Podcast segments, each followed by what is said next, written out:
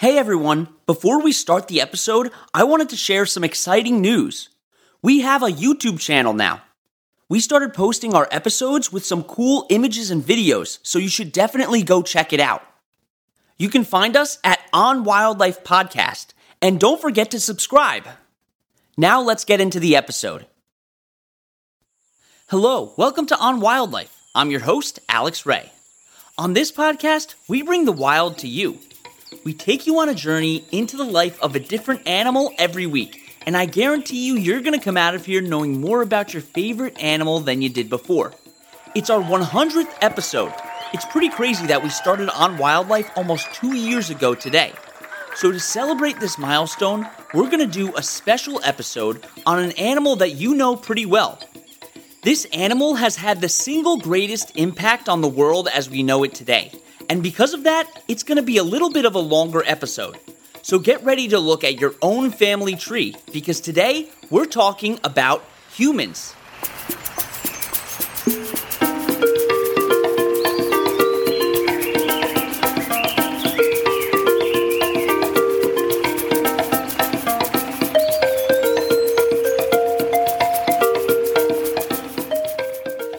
Is a term used to refer to the group of primates in the genus Homo.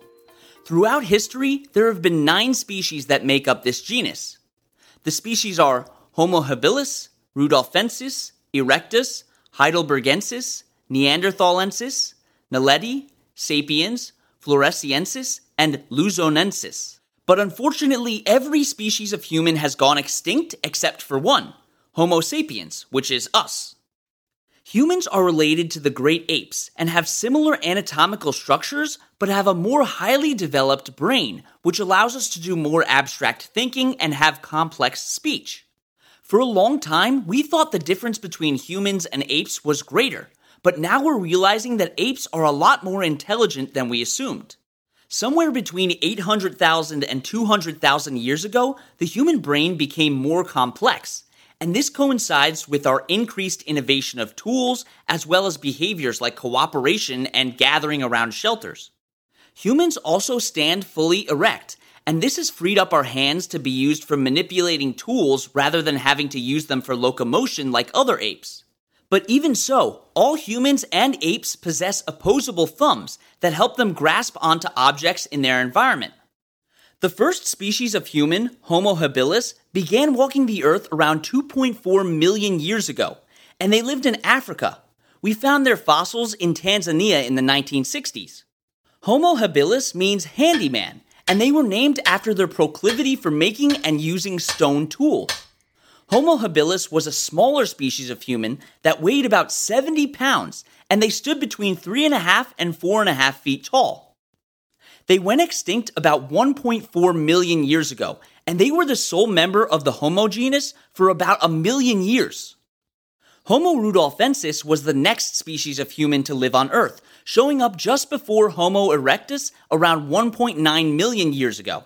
So let's talk a little bit more about Homo erectus, which is one of the most well known human species.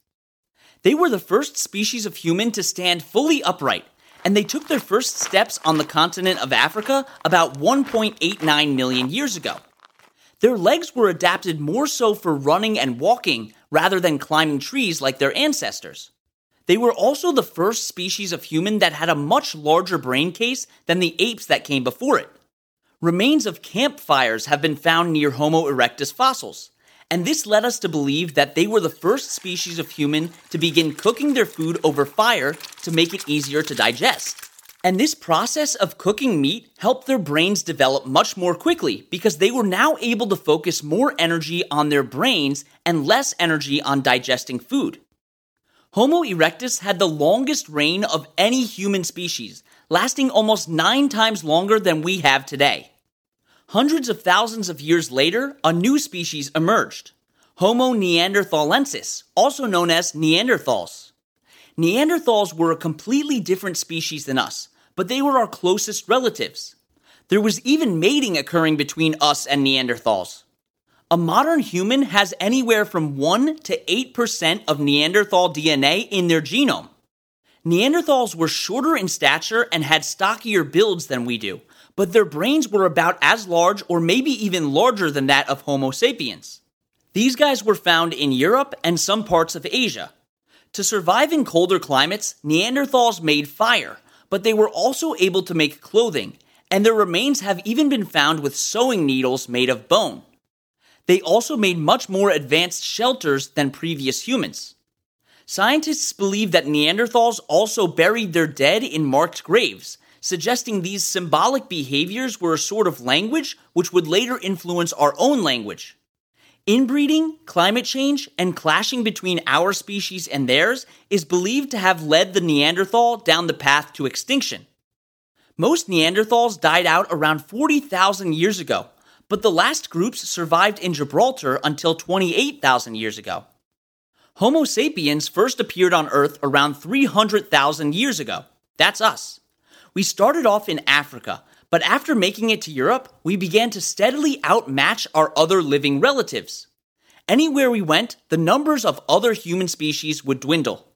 By competing with other species of humans for food and territory, we became the dominant species, but it could have easily been another species in our place if we weren't as successful. There were some human species that appeared after we did, like a species nicknamed the Hobbit, Homo floresiensis. They lived between 100,000 and 50,000 years ago on the island of Flores in Indonesia. These humans were very short, only growing to three and a half to four feet long at their largest. They showcased the biological concept of insular dwarfism, where animals will be smaller when their range is restricted due to living on small islands. While there have been nine official species of humans, there may be more that science just hasn't discovered yet. And since Homo sapiens has appeared, we have walked the earth with six other human species. For the rest of the podcast, when I'm talking about humans, assume that it's about our species, Homo sapiens, because it's the only one left. Okay, now that we've had a brief history lesson on humans, we're to take our first break. But when we get back, we'll talk about the human diet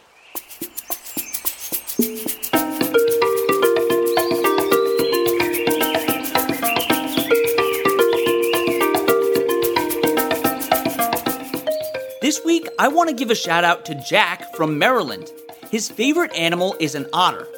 Did you know that otters have the thickest fur in the animal kingdom? This helps keep them warm in the water. If you want me to give you a shout out on the podcast, send an email to onwildlife.podcast at gmail.com telling me your first name, where you're from, and your favorite animal.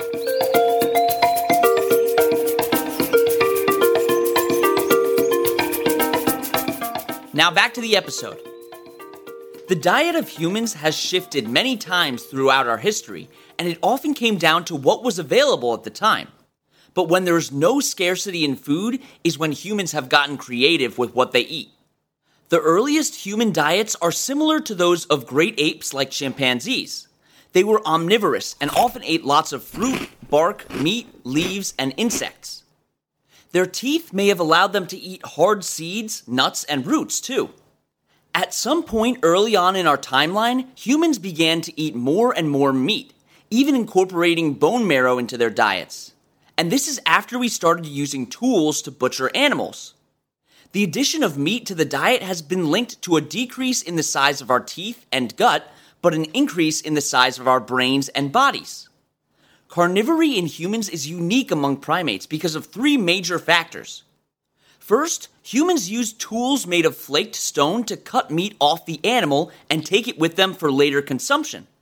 Humans also gathered food from animals much larger than themselves, resulting in more available resources.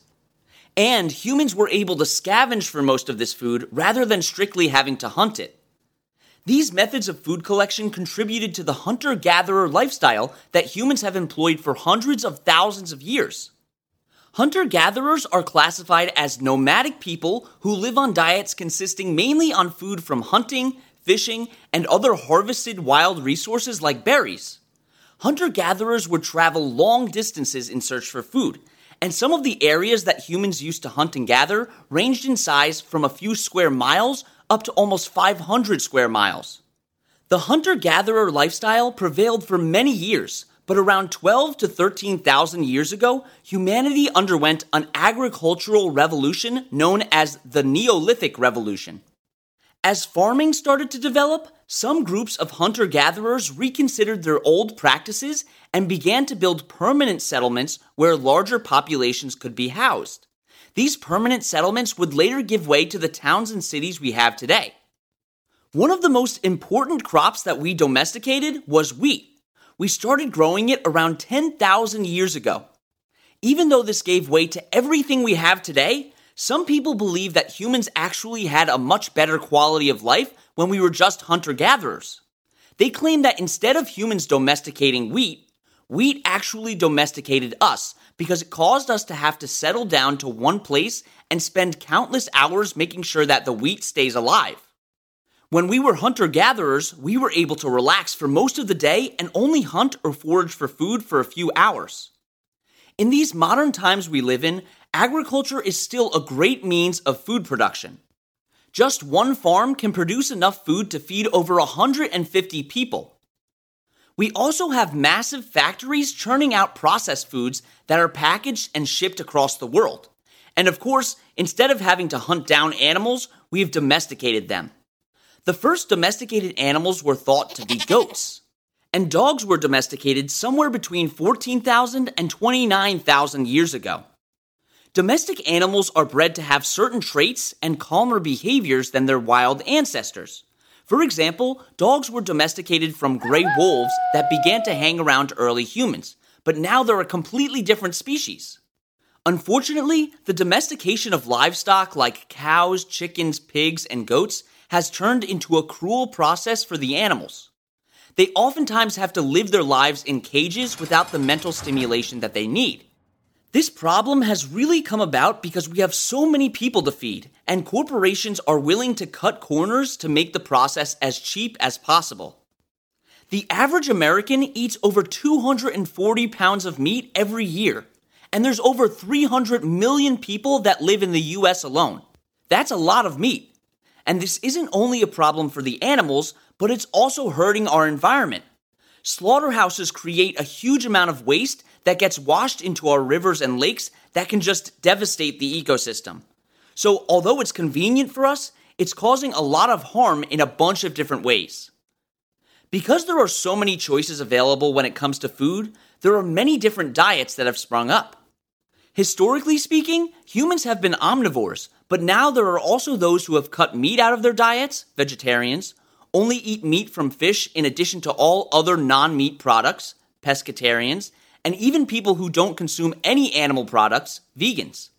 Because we've evolved to be able to eat so many different foods, you can live a completely healthy lifestyle living on any of these diets. Diets are also tied to cultures and geographic locations. Food also plays a large part in the human mating ritual, as two individuals will often share a meal together in order to figure out if they're compatible mates. This is called a date. Humans have a gestation period of nine months, and for the most part, they give birth to one baby at a time. In some cases, you can have twins, triplets, or even more. Because humans are mammals, females are able to provide milk to their offspring that have all of the nutrients they need for survival. And in many cases, mothers don't need to produce their own milk because baby formula can be a good substitute. After babies are weaned off, they start to eat solid food and will continue to do so for the rest of their life. Adolescent humans need support from a parental figure in order to develop properly. Many babies in the animal kingdom have their behaviors hardwired into them from birth, but humans develop most of their behaviors, especially their language, by learning from adults. But did humans mature more quickly thousands of years ago when times were a little bit more difficult? Researchers were able to figure this out by looking at our teeth. Scientists used CT scans to count the layers of enamel on human teeth and determine our rate of growth. The data showed that prehistoric human children aged at the same rate as modern humans, but our life expectancy has dramatically increased as time has gone on. Studies have found that during prehistoric times, Neanderthals and humans had pretty similar life expectancies, where 75% of adults would die before their 40s. And if you were born at the turn of the 20th century, it was likely you wouldn't make it to see 50. But now, with medical advances and better living conditions, lifespans are on the rise. The trends are similar in both men and women, with the lifespan increasing by about three months for each year between 1840 and 2009. The average life expectancy for a person in the US is 81 years for women and 77 years for men. Both Hong Kong and Japan have the highest overall life expectancies, with the average person living to be about 85 years old. The oldest recorded human being lived to 122 years and 164 days old. Her name was Jeanne Louise Calment, and she claimed that chocolate and wine helped her live so long. Scientists agree that there must be a biological limit to how old we can get, because there aren't many people who make it past 110. With our living conditions being much different from our prehistoric ancestors, it's no wonder many of them didn't live past their 20s and 30s. They had to face a harsh climate and huge predators hunting them down, but our ancestors persisted. Let's talk about some of the reasons that we were able to survive right after the break.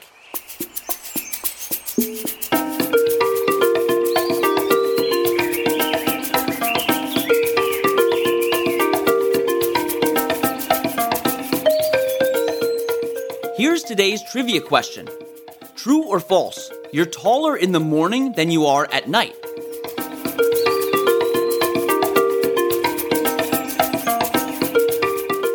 The answer is true. The soft cartilage that cushions your bones gets compressed over the course of the day, and you're actually one centimeter taller right when you wake up than when you are going to bed.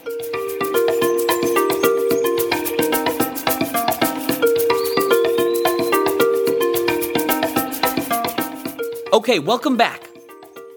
Humans have always been highly social animals, with many of our social behaviors helping us overcome the day to day challenges in our different environments. Cooperation was extremely important because we needed to work together to take down prey that was so much bigger than us, like woolly mammoths. Eventually, this led to us starting to develop a spoken language. One of the most important parts of language that you really don't think about is gossip. We're all told gossiping is bad, but there's a reason that gossip is so entertaining to us. It's actually an evolutionary advantage. Because we lived in tight knit communities, it was important to know everyone in the group and to know who you could and couldn't trust. Gossip was our way of figuring out if there was someone in the group that was untrustworthy or that was not doing their fair share so that we could stay away from that individual humans started sharing resources around 1.8 to 2.6 million years ago. Early humans began to collect things, then bring them back to their favorite spots. Some of them took stone and transported it miles away to use for tool making. By meeting their other groupmates at these spots, they would share the resources and form bonds. And in turn, this gave all of them a better chance at survival. Starting around 800,000 years ago, humans began to meet around campfires that they built. And by 130,000 years ago, humans interacted with other social groups spread out all over the world. They started off meeting other groups from tens or hundreds of miles away, but as time went on, social networks expanded and grew more in complexity. By 40,000 years ago, the trade distances had almost doubled, increasing their ability to survive. Scientists originally thought that social growth was gradual, where our pairs grew to clans and then became larger communities.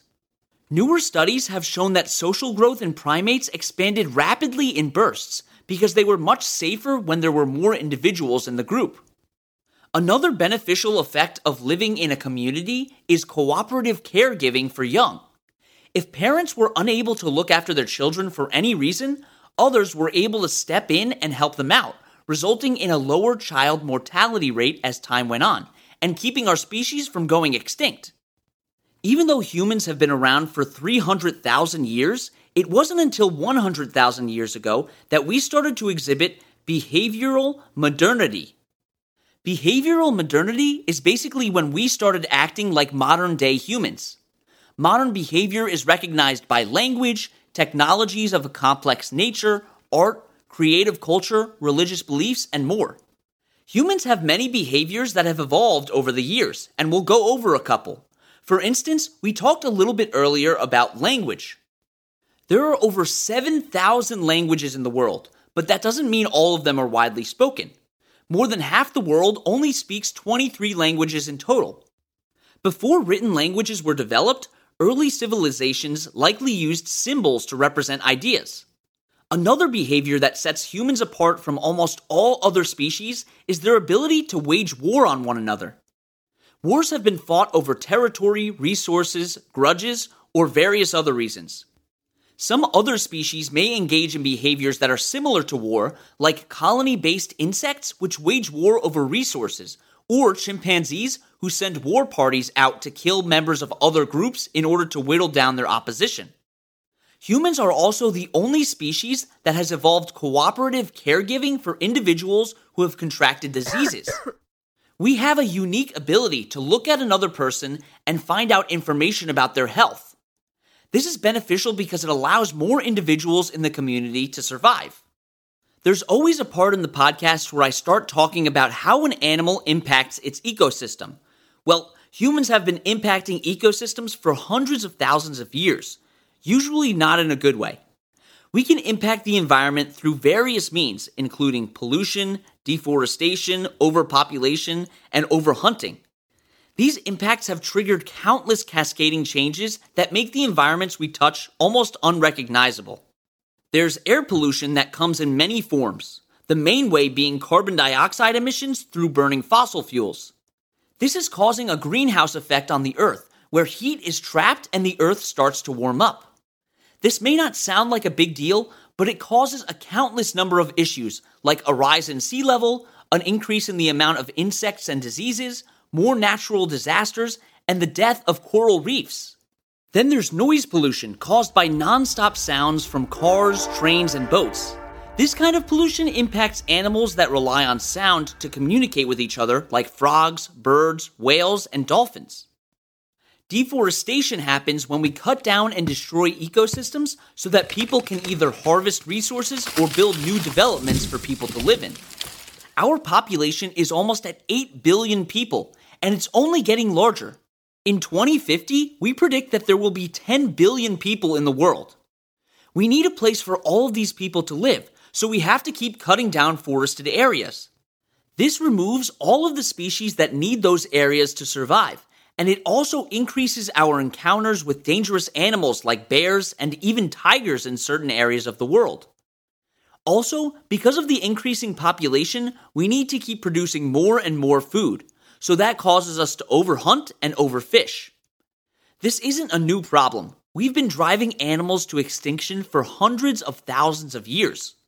Researchers have found that anywhere humans have traveled, we've caused the largest animals in that area to go extinct. We've definitely gotten better over the years, especially before and up until the 19th century, we were just killing endangered species for fun. One of the most commonly known extinct animals is the dodo bird. These were large, flightless birds. Well, in 1507, humans first discovered them, and it took us less than 200 years to drive them completely to extinction. So, needless to say, we've done a lot of harm to the environment, and we're still doing it but there are ways that we can actually improve the ecosystems around us. There are so many people that are helping all living species thrive, working to change our world for the better. And there are ways to maintain a similar lifestyle that we currently have, but be more thoughtful about how we do it. If we keep going at this rate, we're going to be forced to change how we live, so it's better to do it on our own terms. It's time for us as humans to make more of an effort to take care of the natural world, or else there won't be any natural world for us to enjoy. One way to do this is through the process of rewilding, where conservationists work to promote biodiversity by reintroducing plants and animals to previously inhabited ranges. We can also think about ways to get our energy besides just using fossil fuels, like solar, wind, hydroelectric, and even nuclear energy. From Homo habilis' first steps on Earth to the first steps on the moon and all advancements made since then, humans have made some truly amazing jumps in our history, and we have our ancestors to thank for that. If not for the strategies that they employed to live in this harsh world, we wouldn't be here today, and it could very easily have been another species dominating the world. With all that in mind, it's easy to forget that we're animals too, but we can make conscious choices to help make the world a better place. If you want to help with wildlife conservation, check out the Wildlife Conservation Society, the World Wildlife Fund, and the Nature Conservancy. Thank you so much for coming on this adventure with me as we explored the world of humans. You can find the sources that we used for this podcast and links to organizations that we reference at onwildlife.org. You can also email us with any questions at onwildlife.podcast at gmail.com. And you could follow us on Instagram at on underscore wildlife or on TikTok at on wildlife. Don't forget to tune in next Wednesday for another awesome episode. And that's on wildlife.